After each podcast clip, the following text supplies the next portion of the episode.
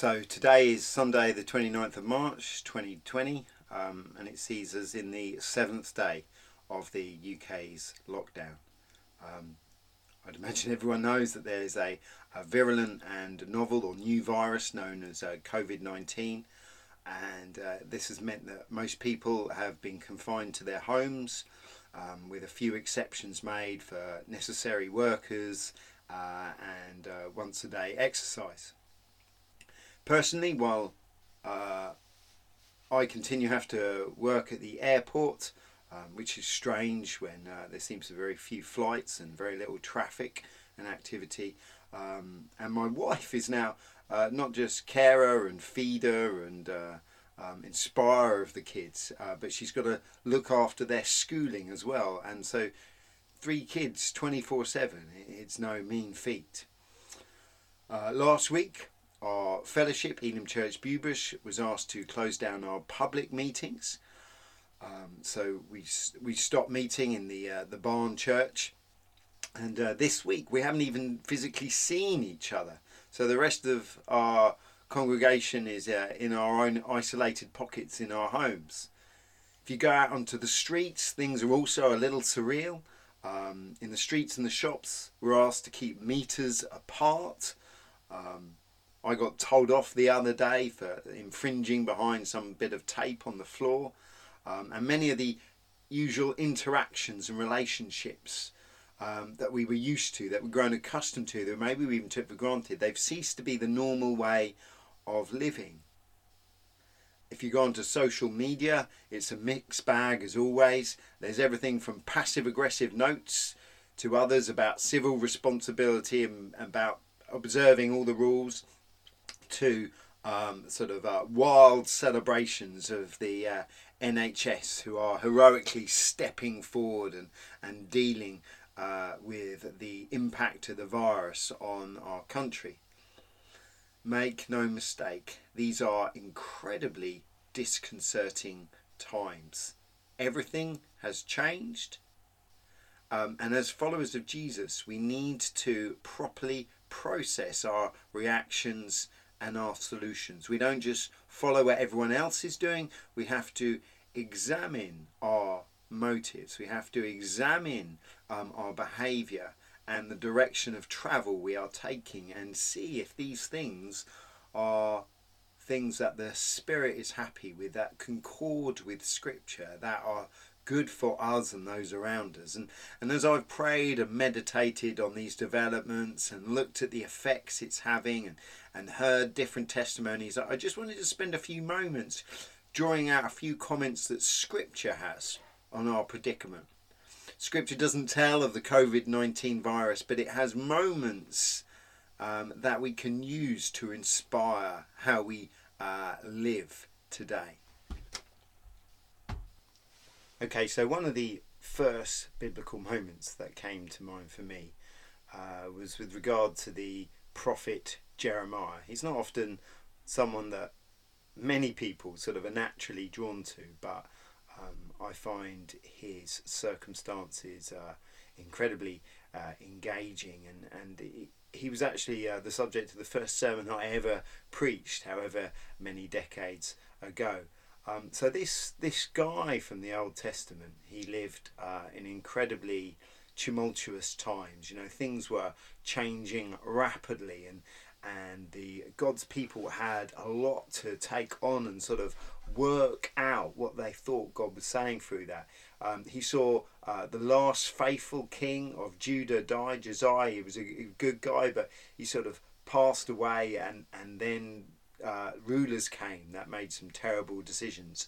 Uh, there was the uh, Assyrian Empire that had been dominant for so long, that was fading, and the Babylonian Empire suddenly emerged as a, a, a new dominant factor in the region, and, and they were uh, sort of feeling the breath of the Babylonians on the back of their necks, and Uh, they would send many of uh, the God's people into exile, and, and most famously uh, we know of uh, uh, Daniel.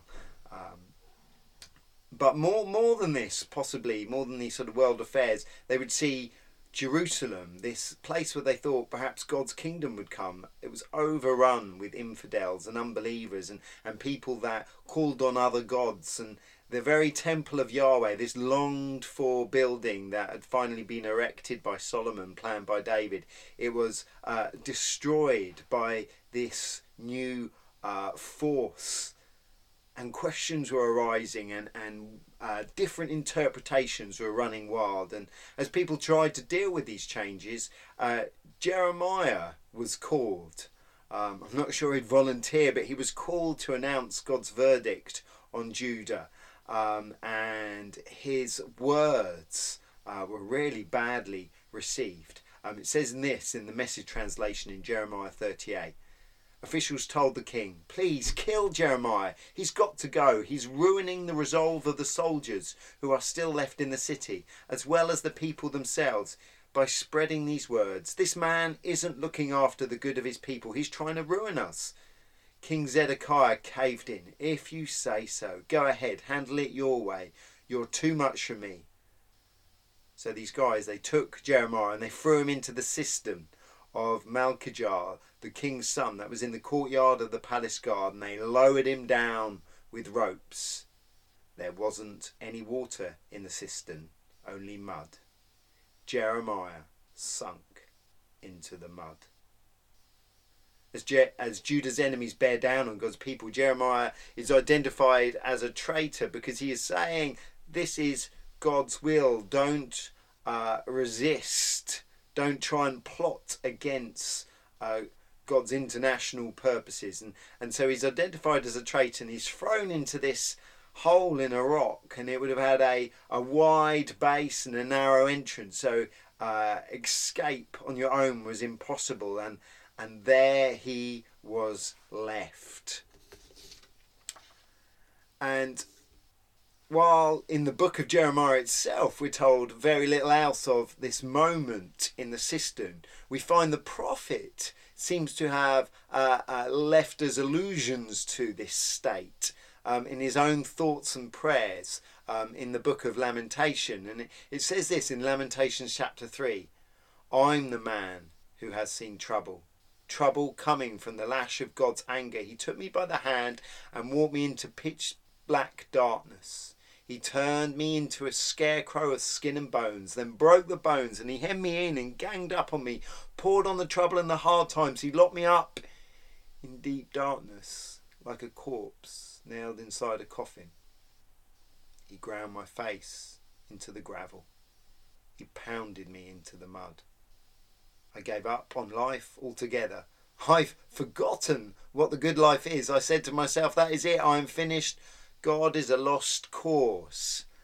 And you can really hear, can't you, uh, Jeremiah's brokenness in that place, his despair, his wondering what on earth is happening. And so he finds himself in this perfect confinement. There, there's no way of getting out. There's rock all around him and no way of climbing out. And so unlike some believers today, he doesn't try to pretend that he's living in victory. He doesn't claim the ground for God. Um, and he also, he doesn't understand that God's will has been frustrated, that he is somehow God's anointed, and that kind of God has been um, overridden or undercut or, or somehow um, bypassed. Jeremiah calls his pain as he sees it, even to the point where he seems to despair, and then even there he rightly perceives that God is still sovereign, that God is in charge, that ultimately he doesn't rail against his enemies, but he talks to God because God is the one that presides in heaven. And so our situation, maybe in isolation today, it's no Jeremiah sister, you know, we're not sinking into the mud, but it can sometimes feel bleak. Uh, but it is a biblical to call out to God and to name our discomfort and even our pain, and, and just say, I am not enjoying this. This is not what I want. Uh, other people can believe in random accidents or unaccountable evil or uh, a God who is not in control. But we believe differently. We're allowed, even in darkness, to look for purpose. Even in places where we don't want to be, to recognise that our Heavenly Father presides over everything from his throne above. And so ultimately we have cause not to slur the government or curse disease. We have reason to come on our knees before our Heavenly Father like Jeremiah and say, what is going on? Now listen to Jeremiah as he moves on in his reflections. You know, he's he's advancing beyond that. Um, it says this in Lamentations three. Enemies with no reason to be enemies hunted me down like a bird. They threw me into a pit and pelted me with stones, and the rains came and filled the pit. The water rose over my head, and I said, it's all over. I called out your name, O God, called from the bottom of the pit. You listened when I called out. Don't shut your ears. Get me out of here. Save me. You came close when I called out. You said, it's going to be all right. You took my side, Master. You brought me back alive. In the light of the earlier statements, this makes greater reading, doesn't it? When when we uh, remember how low Jeremiah got in his spirit, suddenly taking these words of uh, Master, you brought me back alive, it it elevates this to a, a, a, a an even uh, fresher breath of air. Now, we know that not only were circumstances bad, but the prophet's own mindset was a mess, don't we, from the uh, earlier bit in Lamentations. And so often believers want great testimonies and examples of God's grace and evidence of his providence, but we don't understand that great stories have lows as well as highs.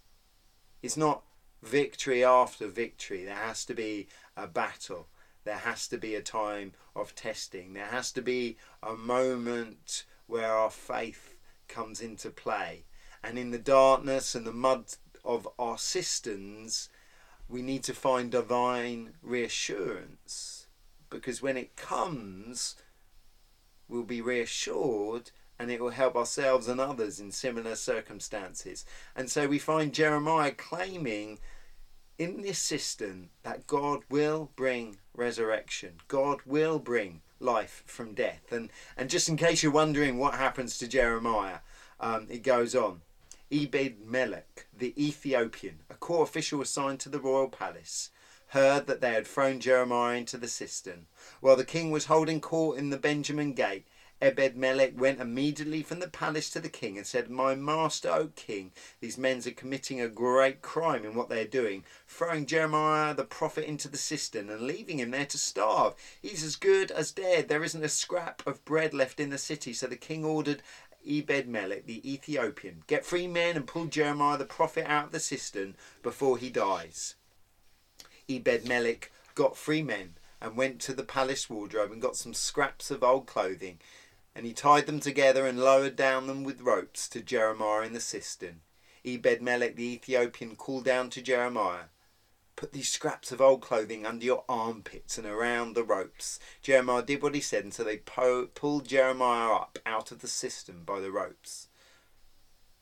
Jeremiah is saved, but he is not saved by a miracle. He is not saved by one of his own countrymen. He is not exonerated by the king. He is saved by a foreigner who petitions his own people. He is saved by an Ethiopian. I love the fact in this text that we're treated to the nuts and bolts of this salvation. The details are exquisite. This comment about old rags and armpits and the picture of Jeremiah from the literature of him sort of being pulled up slowly by three guys. It makes it very real and visceral. It's it's very hard to believe this is a, a fairy tale when such details are included. Friends, if we find ourselves in grim places, it is honest to call a spade a spade and declare our discontent to God, to fall on our knees and say, this is not good for me. This is not what I want. This, this seems to end badly. And as we wait on him, we will receive an answer. He's already answered us in many ways, and we can look for him replying and him giving direction for our prayers and hopes. We may feel we are abandoned, but we are not.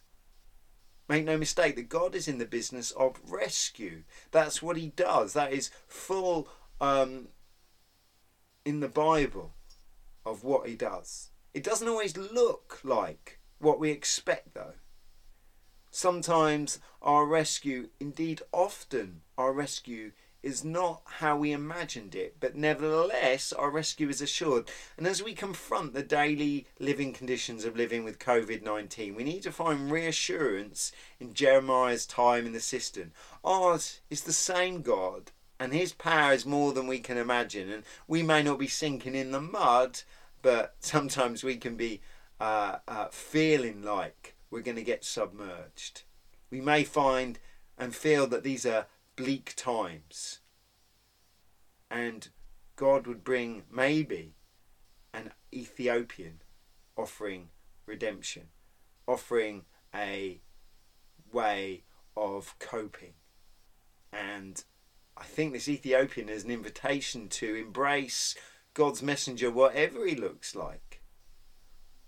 It's interesting, our Ethiopian may in the twenty-first century be medical treatment. You know, we'd love God to move uh, miraculously and, and, and, and suddenly take our condition that seems to be hopeless and, and change it. But maybe it's the N H S, or maybe our next door neighbour that we've never got on with, or an atheist online that uh, we found troublesome. And maybe it isn't a brother or sister in Christ that brings us solace. And so look out for these moments where God's plan for us is not what we think, but it is good and it is to our benefit. As Jeremiah talks about darkness and rescue, I really hope all our hearts and minds are straining at the leash to think of Jesus. You know, uh, we're happy with the Ethiopian Um, and perhaps more open to his uh, appearance. But we think of Jesus and say, come on, bring him in. I wonder if you've been enjoying our He Is Risen Bible reading plan. Um, it's on the uh, website and on our Facebook page. Um, and uh, I've printed it out and been going through it every day. It's a great discipline and uh, a great invitation to look forward to Resurrection Sunday. And there was a reading a few years ago that instantly came to mind as I was exploring this avenue of thought. And it says this in Isaiah fifty-three in the Message translation. Who believes what we've heard and seen? Who would have thought God's saving power would look like this? The parallels to the Ethiopian are incredible there, aren't they? Um, and the servant grew up before God, a scrawny seedling, a scrubby par- plant in a parched field. There was nothing attractive about him. And the Isaiah, the prophet's talking about Jesus. Nothing to cause us to take a second look. He was looked down on and passed over, a man who has suffered. He knew pain firsthand. Is that what salvation looks like? To God it is. One look at him and people turned away. We looked down on him, thought he was scum. But the fact is, it was our pains he carried, our disfigurements, all the things wrong with us. We thought he'd brought it on himself, that God was punishing him for his own failures. But it was our sins that did that to him, that ripped and tore and crushed him, our sins. He took the punishment, and that made us whole. Through his bruises, we get healed. We're all like sheep who've wandered off and gotten lost. We've done all our own thing, gone our own way, and God has piled all our sins, everything we've done wrong, on him. On him. It's an incredible depiction of Jesus many years before he set foot on the earth. COVID nineteen is simply another sign that God's good creation continues to suffer from the consequences of sin. It's not unusual There have been plagues, famines, and wars for time immemorial. COVID nineteen fits firmly um, into that. We may think in our twenty-first century Western culture that we should be insulated, but we're not. And again, hardship comes. But this is just the uh, normal, unsatisfactory present tense of a creation that continues to be ravaged by something that is not of God. Many scoff at the idea of God because of the problem of evil and ask why he doesn't stop it. The answer is that God has already decisively acted to conquer evil. The antidote has already been prescribed. The solution has already been put in place. And his solution doesn't look like one we expect. It didn't with Jeremiah and it doesn't with Jesus. God's salvation is so very Ethiopian in kind. Rather than a large divine hand coming to sweep away the intolerable, coming to relieve our pain or coming to inoculate us against disease, God the Son himself came and trod the earth, and he died to take away the eternal consequences of sin. He took it from those that would believe, that would surrender their lives to this new Lord, to this Saviour, to this one who lived so beautifully and died so wretchedly but rose so victoriously. Others struggled to understand how a global pandemic fits into their worldview. Are we just animals living out our days with no hope for a future? Is there a God in charge that this is out of control for? But we know exactly how to process this grief because Christians have been doing so for two thousand years and believers in God have been doing it before then. It is just another enemy that Christ has conquered on that cross, and his resurrection announced and continues to announce that the time of these sort of things are only limited on earth. They don't look, expand into the future indefinitely, but they have a point at which they will end and the good creation will be relieved that it's been groaning for since man and woman fell. Whatever happens to us individually and collectively under this new physical threat, we should always be pointed again and again in our spirits to the God who rescues. For you see, the Trinity worked before any of us took our first breath to deal decisively and conclusively with anything that could harm us. Resurrection Sunday uh, looms in April, and it should be a promise to us that this COVID nineteen or whatever hardship we're going through is not our eternal inheritance. It should be no surprise to any of us that many of the believers in the first century also prolonged incarceration. It wasn't uh, due mostly to um, disease, but due to um, sort of unfriendly government and local despots.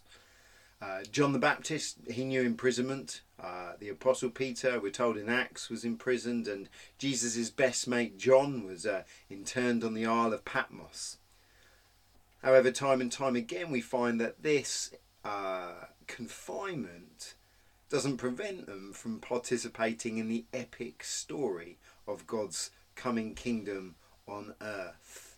It doesn't kind of uh, put them on the time-out bench or the substitutes bench where they, where they cannot interact.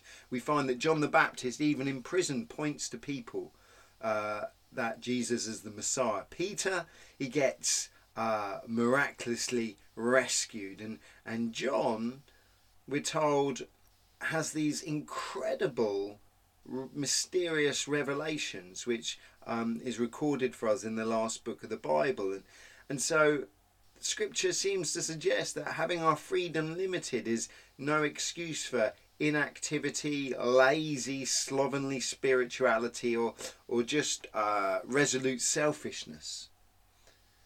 Now, for some of us who are working from home or, or trying to get to grips with so homeschooling, life can actually seem busier than ever. There's no clear cut-off mark between uh, our sort of leisure time and time we're supposed to uh, be doing stuff and feel guilty if we don't. Under these conditions, um, it's our responsibility to be even more deliberate about our daily de- devotions. Otherwise, sort of work activity can bleed into the rest of our lives. And, and there is also a responsibility, if we're feeling more uh, busier than ever, to connect with others digitally, not to allow ourselves to be isolated.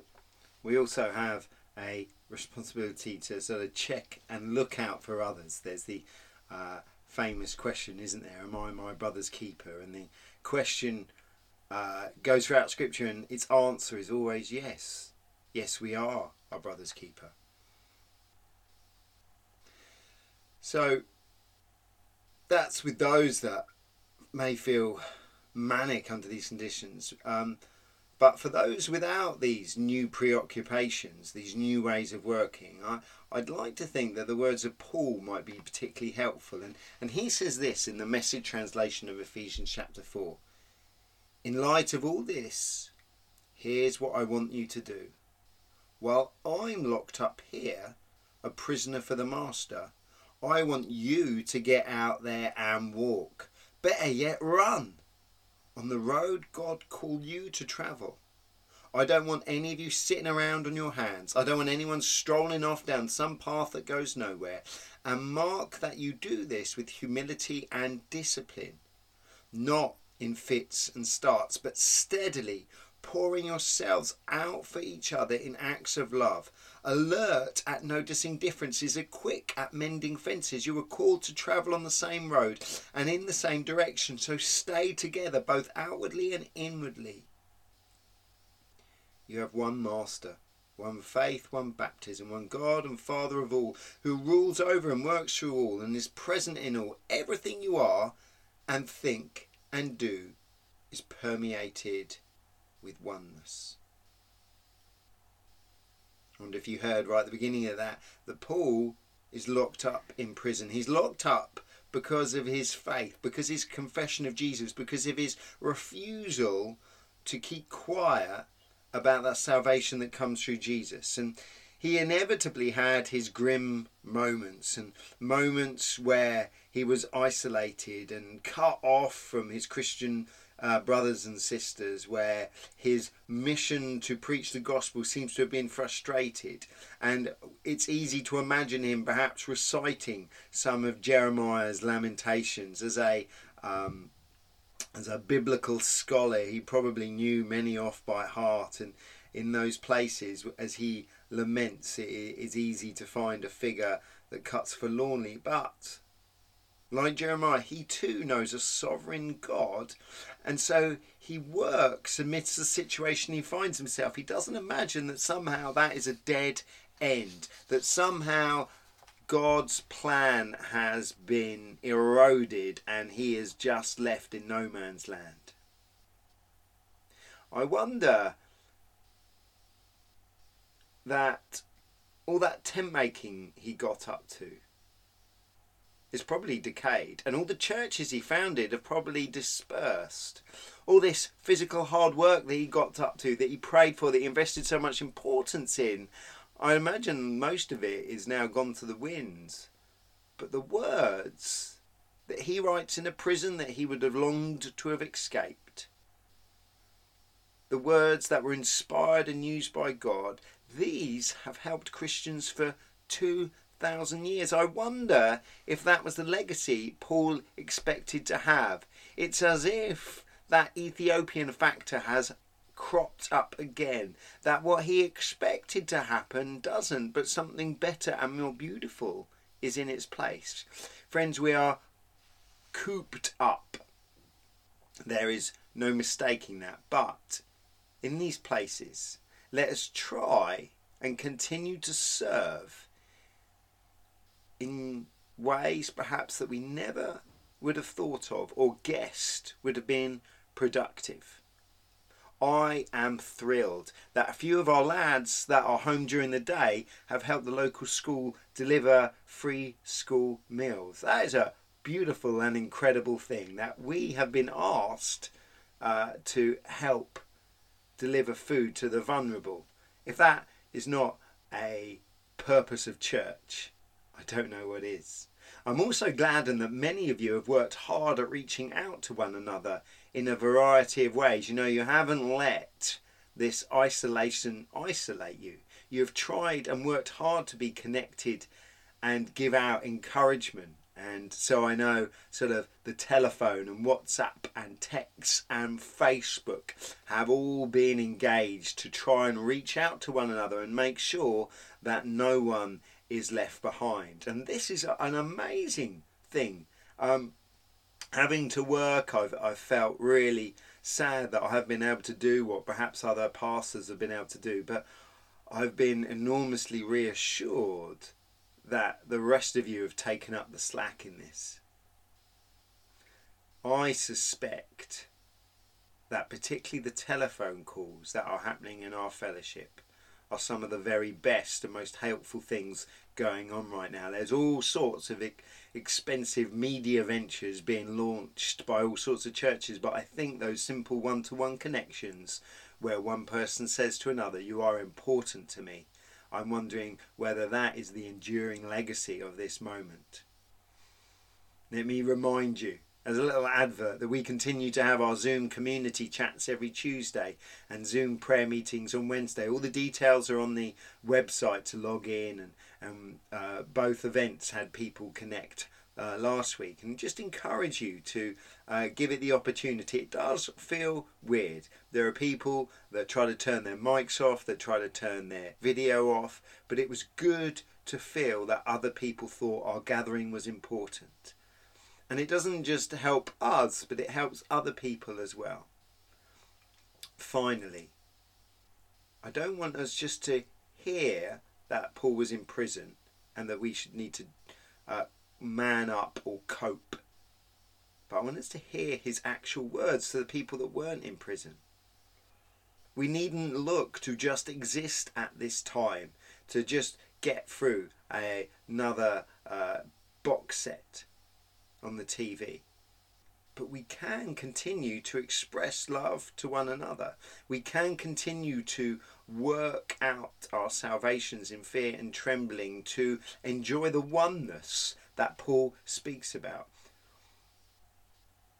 Hopefully it goes without saying that we should take care of ourselves. We need to attend that we are sleeping well. We need to be careful of our diets and take exercise where possible. You know, we, we can't let these things slip just because our normal routine has been interrupted. But we should also seek to serve the others around us. We should serve each other so that we end up learning what humility and discipline is like. I wonder, as you look at the way you reach out, as you look at the way you serve, whether you are learning humility and discipline, because these are natural byproducts and features of a servant heart. Now, I'm not in your exact situation, so I'm not going to presume what this humility and discipline and service looks like. But I hope and pray that all of us reflect on our circumstances and seek for ways that we can draw nearer to God, that we can hear his plan and purposes and his voice in our lives, and that perhaps more than ever, as people are in distress, that we can bless and encourage and help those around us. Let me close in prayer. Heavenly Father, we thank you that you are sovereign and overall. We thank you that our physical circumstances don't necessarily determine what you can do for us. And Lord God, we uh, take in Jeremiah and Paul and their uh, imprisonment, and we learn from that. Heavenly Father, I pray that we would be good at calling out to you uh, when we're in distress, and, and recognising that you are sovereign. And Heavenly Father, I also pray um, that we would take on Paul's call to active service. That as we look after ourselves, we would pay the same attention to those around us, and that we would learn these necessary skills and attributes of humility and discipline. Lord God, I pray that there be many around us that are thankful for us for the way that we've been able to help. And Heavenly Father, we just pray that this season of internment would come to an end soon, and that we would be able to come back together and meet uh, in Jesus' name. Amen.